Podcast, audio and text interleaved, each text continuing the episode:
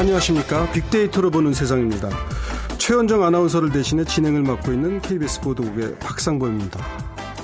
벌써 금요일이네요. 이번 주도 사드 배치, 또 부산 여학생 폭행 논란 같은 정치사회적으로 논란이 될 만한 큰 일들이 참 많았습니다.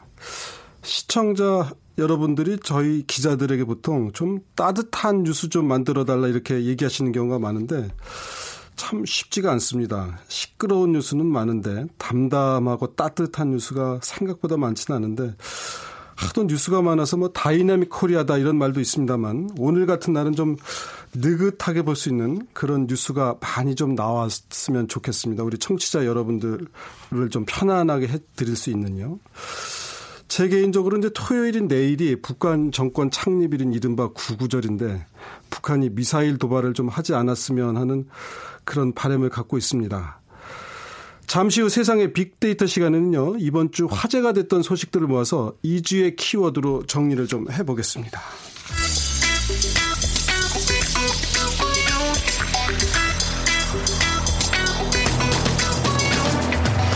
오늘 여러분이 궁금한 모든 이슈를 알아보는 세상의 모든 빅데이터. 다음 소프트 최재원 이사가 분석해드립니다. 네, 세상의 모든 빅데이터 다음 소부터 최재현 이사와 함께 알아보겠습니다. 안녕하십니까? 네, 안녕하세요. 네. 검색어로 보는 세상. 에, 지난 한 주 뭐 참 뉴스들이 많았는데 말이죠. 네. 저도 그 이게 뉴스를 직접 전달을 했는데 공공기관이 그 직역별로 해서 필기 시험을 같은 날 보기로 했다. 제가 오늘 아침에 저도 이 뉴스를 전했거든요. 네네. 어, 첫 번째 키워드인데요. 이 46개 공공기관이 사회 간접 자본과 에너지, 정책, 금융, 보건 의료 등 7개 분야의 15개 그룹으로 나눠서 같은 날 필기 시험을 치르는 합동 채용 방식을 도입하기로 했는데요.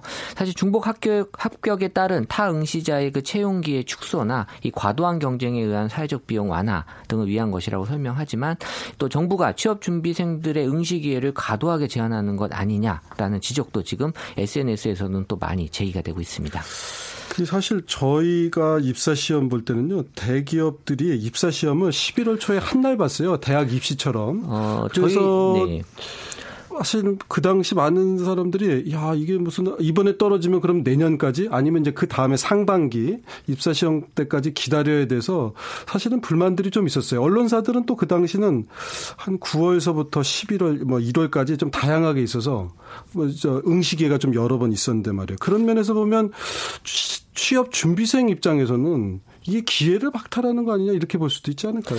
네, 저희라고 말씀하셨는데 사실 저도 예. 그, 저 때도 그런 방식 이런 방식이었죠. 그래서 예. 같은 날 보고 예. 또 사실 면접 같은 거 볼 때 다른 데 못 가게 또 다른 데 면접 보는 날 또 이 모여서 다른 일 하게 하고 이런 식으로 좀 했었는데 그게 언제부턴가는 이제 달라졌다가 지금은 이제 공공기관 중심으로 이제 다시 음. 그런 기회를 어 좀 과도하게 제한하는 예. 것이 제기가 됐는데 뭐 이런 방식으로 지금 뽑는 뽑는 인원이 지금 얼마나 돼요? 예, 11월, 12월 필기 시험이 지금 예정돼서 유동적인 것을 고려하면 합동 채용으로 뽑는 인원이 현재까지 한 3,500여 명으로 지금 추산이 네. 되고 있고요. 어디 어디가 그렇게 합니까? 어, 일단 뭐 기업은행, 또 산업은행, 수출입은행, 예금보험공사 등 이 정책 금융 기관과 또 부산 울산, 인천, 여수, 광양, 항만 등 이 항만 이 네 군데 회사는 같은 날 필기 시험을 지금 실시하는 걸로 돼 있습니다. 네.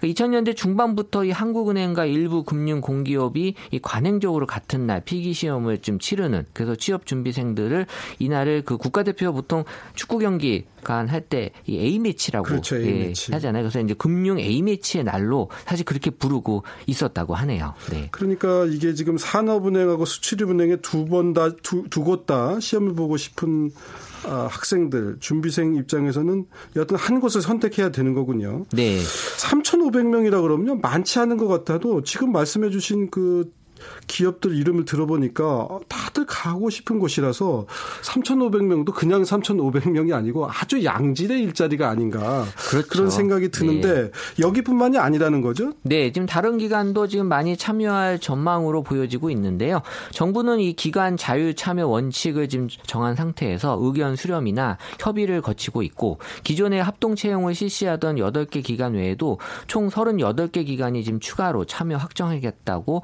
어, 말씀 말씀을 나누고 있습니다. 그래서 이에 따라 SOC와 에너지, 정책금융, 보건, 의료, 농림, 환경, 문화예술 등 7개 분야 총 15개 그룹으로 지금 채용이 진행되고 있고요. 어, 지금 뭐 많은 그런 날짜들이 지금 10월 28일 뭐 필기시험 보는 데들도 많이 있고 네. 또이 에너지 분야는 또 11월 11일 그리고 네. 또 어, 11월 18일 또 이런 식으로 지금 나눠져 있어서요. 어, 건강보험 심사평가원과 국민건강보험공단 등 보건의료 분야의 두 개의 공공기관 또 강원랜드 국민체육진흥공단 관광공사 체육산업개발 등 문화예술 분야 4개 공공기관은 또 11월 4일 날 필기 시험을 실시할 예정이라고 합니다. 네. 자, 이 제도가 그럼 이제 누구를 위한 제도냐는 건데 일단 장점이 있다는 거죠. 정부가 이런 일을 추진하는 데 있어서. 어, 왜냐하면 이 공공기관 입장에서는 이제 합격 후에 입사를 음. 포기하거나 또 예. 이직 등에 따른 인형 인력 운용 차질이 예. 어, 생길 수밖에 없는 거고요. 이런 것들을 방지하고 예. 또 기관별 분산 채용에 따른 또 행정 비용을 정 어, 이 어떻게 보면 절감할 수 있다는 그런 예. 설명이 있고요. 또 예. 올해 상반기 합동 채용을 벌인 그 항만 네 군데 회사는 이 고사장 비용과 홍보 교비 네. 등한 천여만 원을 절감했다고 또 천만 원을 아꼈다. 네, 예, 설명했습니다. 음, 약간 좀 궁색한 느낌도 들어요. 천만 원을 아끼기 위해서 물론 뭐 천만 원이 적은 돈은 아닌데 항만 사사라 그러면 이게 보통 규모 회사들이 아닌데. 그러니까 뭐 이 돈 줄이자고 뭐 했다라는 건 명분은 좀안 서지만 결과적으로는 예. 이렇게 됐다라는 지금 설명을 하는 것 같고요. 예. 그 취업 준비생들의 선호가 높은 지금 공공기관들이기 때문에 예. 합동 채용을 실시하면 사실 응시 기회가 줄어든다라는 비판이 나올 수 밖에 없거든요. 예. 그래서 예. 이 정부가 나서서 공공기관 입장에서 지금 판단해서 취업 기회를 제한한다라는 것 자체를 지금 문제라고 지적을 하고 있고 또 SNS 상에서 보면 수험생 설문조사 결과 이 불안 심리 때문에 중복 지원하는 모습을 지금 보이고 있는 거거든요. 네. 하지만 연중 지역별로 시험을 또 보러 다니는 또 이렇게 하는 이 시험생들을 고시낭인이라고 또 네. 해요.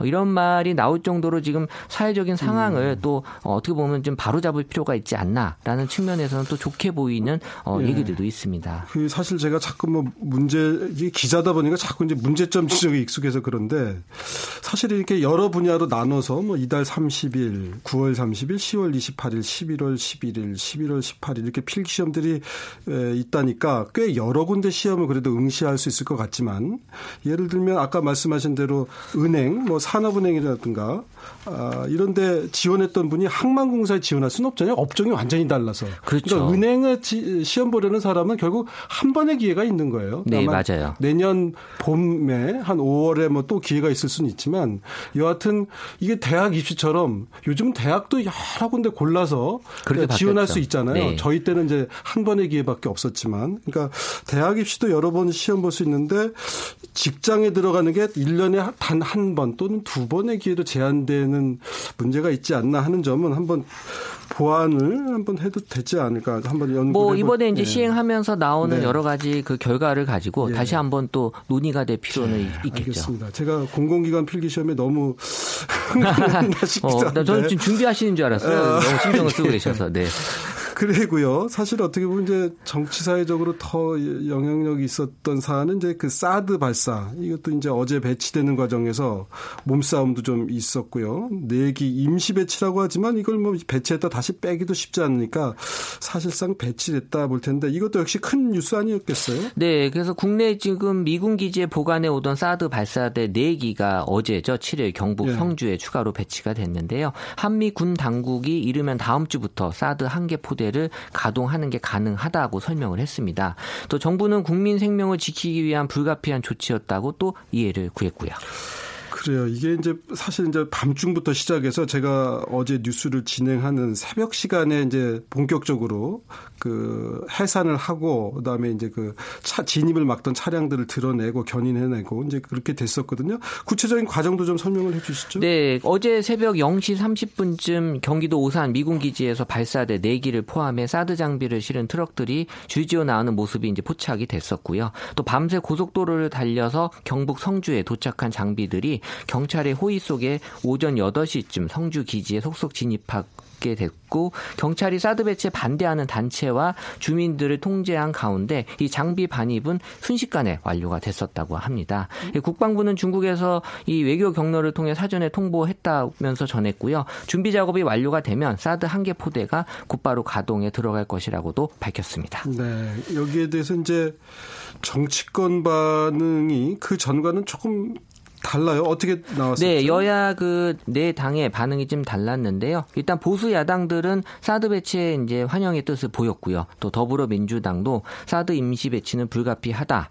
정부 결정을 좀 엄호했다라는 표현도 쓰고 있는데 그러면서도 주민과의 충돌로 부상자가 발생을 하고 또 일부 지지층의 반발 움직임이 나타나는 것에 대해서는 약간 걱정스러워하는 분위기가 있다고 합니다. 네. 또 반면 정의당은 또 반대로 강도 높게 지금 비난을 했고요. 그러니까 보수 야당들은 국민들은 환영. 다만 바른 정당은 초당적인 협력의 뜻을 나타냈지만 이 자유한국당은 혼란의 책임이 정부 여당에 있다는 지금 날을 세우고 있고 국민의당은 불가피하지만 정부의 대중국 외교 실패라고 또 주장을 하고 있습니다. 네. 이 가장 강한 비판은 이 사드 배치에 줄곧 반대해온 그 정의당에서 나온 임시 배치는 말장난 뿐 말장난일 뿐이라며 또 트럼프의 푸들이라는 표현까지 네. 써가면서 강하게 비판을 했어요. 저도 신문을 보니까 이른바 이제 진보적 성향의 신문들은 이럴 수밖에 없었는데 않는가. 아주 강한 비판까지는 아니고 그좀 애정이 느껴지긴 하던데 이럴 수밖에 없었는가라는 약간 조금 달라졌어요. 네, 그런 네, 이제 하여튼 얘기들인데 SNS 상에서는 어때요 반응이? 어 솔직히 제가 이 사드 관련돼서는 이 그 분위기를 좀 봤을 때는 네. 어 사실 시기적으로 좀 많이 지나온 것도 있고요. 예. 사실 뭐 이거 말고도 이슈들이 워낙 많이 있었기 때문에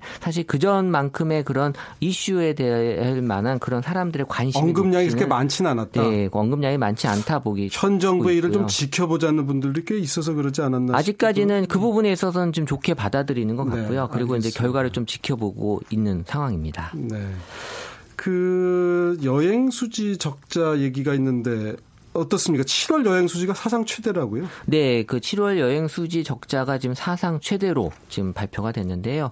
해외 여행은 많이 가지만 국내에 여행 오는 외국인들이 줄었기 때문에 지금 이런 여행 수지 적자가 나오는 건데요. 휴가철인 7월이지만 해외 여행 객이 역대 최대인 반면에 이 사드 보복 조치 여파로 중국 단체 관광객 발길이 또 끊기면서 여행 수지 적자도 사상 최대 기록을 했습니다. 그러니까 한국은행이 5일 발표한 2017년 7월 국제 수지 수지를 보게 되면 올해 7월 여행 수지 적자가 17억 9천만 달러를 기록을 했는데요. 이 글로벌 금융 위기 직전인 2008년 7월이 16억 5천만 달러였으니까 이 사상 최고 기록을 경신한 수치라고 합니다. 걱정입니다. 그런데 우리가 이제 10월 초에 연휴가 한 10일 이렇게 되잖아요. 네, 한 달이 안 남았죠. 네, 네, 그 이제 결국은 국내 여행을 좀 활성화해서 내수 진작 차원에서 하는 건데 그때 또 해외로 가시는 분들이 그렇게 많다 그래요. 요금도 아주 비싸고요. 어, 제 지인들은 이미 거의 올 초에 예. 다 예약을 끝내고 있는 예. 상태였고요. 예. 사실 뭐 지금 2일 날 어떻게 보면 인시공휴 지정이 됐지만 예. 이것 때문에 뭐 크게 달라지서 변화를 보인 건 감지가 되지 않았어요. SNS 상에서도 네. 뭐 이미 그럴 줄 알고 있었다라는 분위기. 그러니까 문제 문제는 하반기에 지금 서비스 수지 적자 폭이 더 커질 것이라는 데 있거든요. 그러니까 통상 8월에 휴가가 몰려 있고 또 이달 네. 말부터 다음 달 9일까지 이 최장 열흘간의 황금 연휴가 기다리고 있는데 지금 뭐 공휴일 지정이 되고 또 공휴일 연장과 고속도로 통행료 면제 등 이 내수 활성화를 꾀하기 위한 여러 가지 조치들이 나오고 있는데 이미 뭐 해외로 예약한 이 해외 여행객들은 어, 더 늘어날 것으로 보이고요. 이 하반기 그래서 여행 수지의 악화는 지금보다도 더더 불가피해 네. 보인다라는 거죠. 알겠습니다. 지금 이제 세 번째 이슈까지 살펴봤는데요. 오늘 이제 주말을 하루 앞둔 금요일입니다. 오늘 한번 노래 듣고 가죠. 빅데이터 상에서 좀 사랑을 받았던 노래 어떤 것들이 있습니까? 네, 제가 노래 두 개를 뽑았는데요. 네. 어, 첫 번째 노래가 이 여자친구의 귀를 기울이면입니다. 귀를 좀 기울여야 한다고 해서 뽑으셨나요? 네, 그러니까 이유가. 긍정 감성은 이제 91%로 어, 사실 이 9월 달에 많은 그런 긍정 감성을 지금 보인 노래고요. 사실 지금 사람들이 지금 공감하고 또 소통하는 것에 대한 어떤 안타까움들을 네. 많이 느끼면서 이런 노래들을 통해서 젊은 세대들도 마찬가지 지만 뭔가 다른 사람의 말에 좀 귀를 기울이고 알겠습니다. 싶어 하는 게 느껴졌습니다. 함께 들어보시죠. 9월 첫째 주에 빅데이터로 보는 세상에서 선정한 첫 번째 곡입니다. 여자친구의 귀를 기울이면. 네, 여자친구의 귀를 기울이면 들어보셨습니다. 우리가 보통 입은 하나인데 귀가 두 개인 이유가 말하는 것보다 듣는 걸 한 두 배 정도 더 해야 된다 그래서 조물주께서 이렇게 만들었다고 하죠. 하여튼 듣는 게 중요한 시대입니다. 자, 최 이사님. 이제 네 번째 키워드인가요? 네, 그 살충제 계란 검사 항목 확대라는 뉴스인데요. 정부가 살충제 계란 사태를 계기로 축산물에서의 살충제 검사 항목을 늘리고요. 식품 안전을 관리할 범정부 테스크포스를 구성키로 했습니다.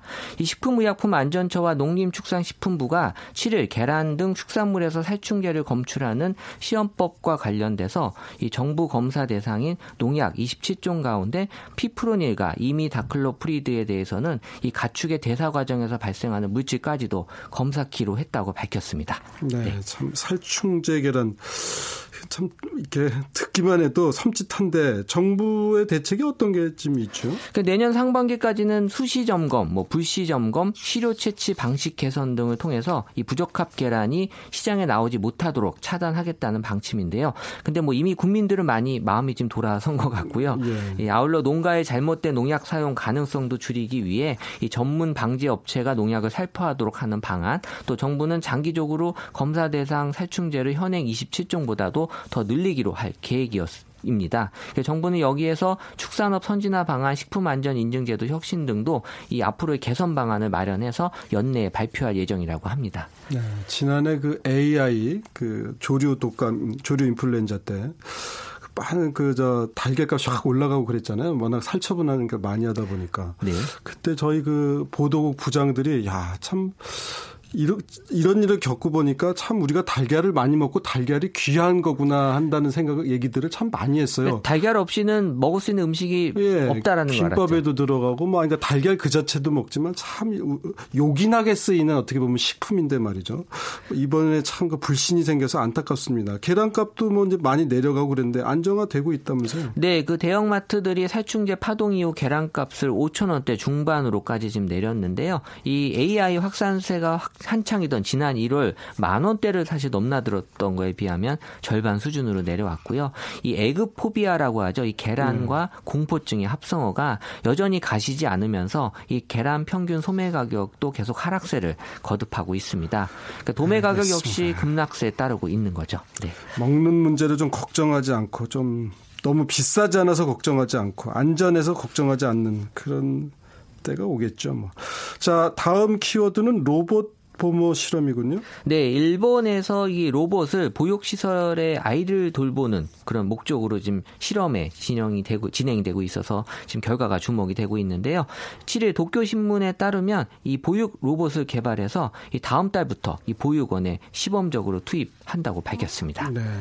그러면은 이 로봇이 사람만큼 애를 잘 볼 수가 있나요? 어, 이번에 이제 실험을 통해서 이제 확실하게 어, 알게 될 것 같은데요. 이 로봇은 보육원에서 아이들이 낮잠을 잘 때 이상이 있는지를 체크하는데 일단 주로 사용이 될 거고요. 음. 일본의 보육원은 통상 하루 2시간 정도 낮잠 시간이 있는데 이 로봇이 아이들이 자는 시트에 붙어 있는 센서의 정보를 모으고 또 아동의 심박수, 호흡 등의 이상이 없는지 또 잠에서 깼는지 등을 파악을 하고 만약에 이상이 생겼다면 보육 기숙사가 가지고 있는 그 태블릿 PC에 사실이 통보되면서 이 한 대로 아동 이 30명을 체크할 수 있도록 지금 어, 준비하고 있다고 합니다. 네.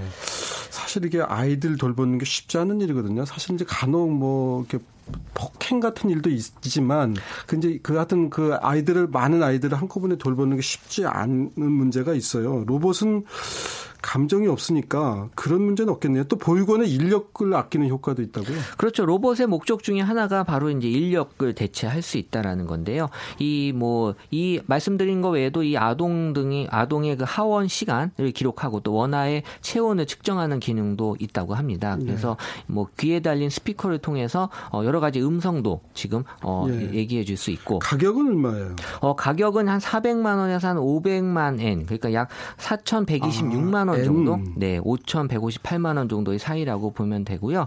그래서 전국적으로 18만 명의 보육사가 매일 2시간씩 아이들의 낮잠을 체크하는데 어, 모두 36만 시간을 쓴다고 합니다. 그러면 이 로봇의 도입으로 보육원의 인력을 아낄 수 있다라는 네. 건데요. 사실 그 미국의 쇼핑몰에 가면 이 그 이 보안 로봇들이 아직 많이 들어와 있어요. 네. 그래서 지금 뭐 감시나 그리고 이제 어, 간단한 적외선 카메라를 통해서 사람을 인지하고 또 네. 음성까지 나눌 수 있거든요. 있거든요. 네. 근데 이 로봇이 얼마 전에 이 분수에 빠지는 일이 생겼어요. 어, 그래서 예, 그, 예. 네, 7월에 생겼는데 이 기사에 나온 헤드라인 뉴스가 예. 어, suicide 예. 자살했다라고 표현했습니다. 그래서 너무 일만 시켜서 로봇이 네. 자살했다. 뭐 오작동으로 생기긴 하지만 아 우리가 로봇은 무조건 만능으로 일만 할 거다라는 생각이 어, 한편은 우리가 어, 이 로봇도 힘들면 네. 어, 자살할 수 있겠다는 생각이 들었어요. 그 가격이 좀 비싸서 집에서는 못 쓰겠군요. 자, 이제 마지막 여섯 번째 키워드 월드컵 얘기입니다. 네, 한국 월드컵이 본선 진출했죠. 그래서 한국이 6일 오전 우즈베키스탄과의 2018 어, 러시아 월드컵 아시아 지역 최종 예선 10차전에서 0대 0으로 비기면서 A조 2위를 차지했습니다. 그러니까 이에 따라서 조 2위까지 주어지는 본선 직행 티켓을 획득했고 이 통산 10번째 월드컵 본선 진출이고 1986년 멕시코 월드컵 이후 이 아홉 번째 연속 본선 진출이기 때문에 한국은 세계에서 여섯 번째로 월드컵 본선 9회 연속 진출을 달성한 나라로 기록이 됐습니다. 예, 지금 뭐 아르헨티나가 본선에 못 나올지 모른다 뭐 이런 정도 상황인데 우리가 아홉 번 연속 9회 연속 나가면 대단한 기록인데 참 그 축하의 행가래를 기분 좋게 해주기도 좀 뭐한 그런 상황 아니에요? 입국 분위기는 어땠어요? 어, 어제였죠. 인천국제공항을 통해서 입국해서 환영식 행사를 가지긴 했는데요.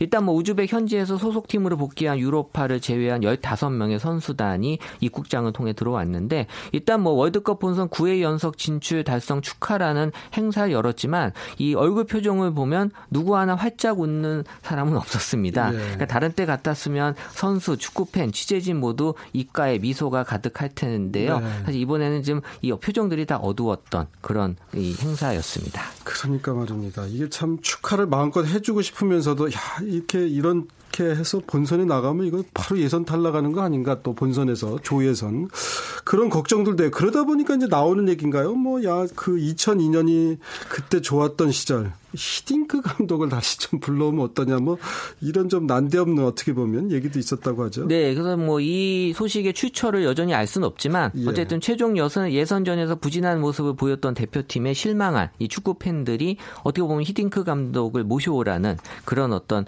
어, 팬심을 좀 보여주면서 대한축구협회를 압박을 했는데요.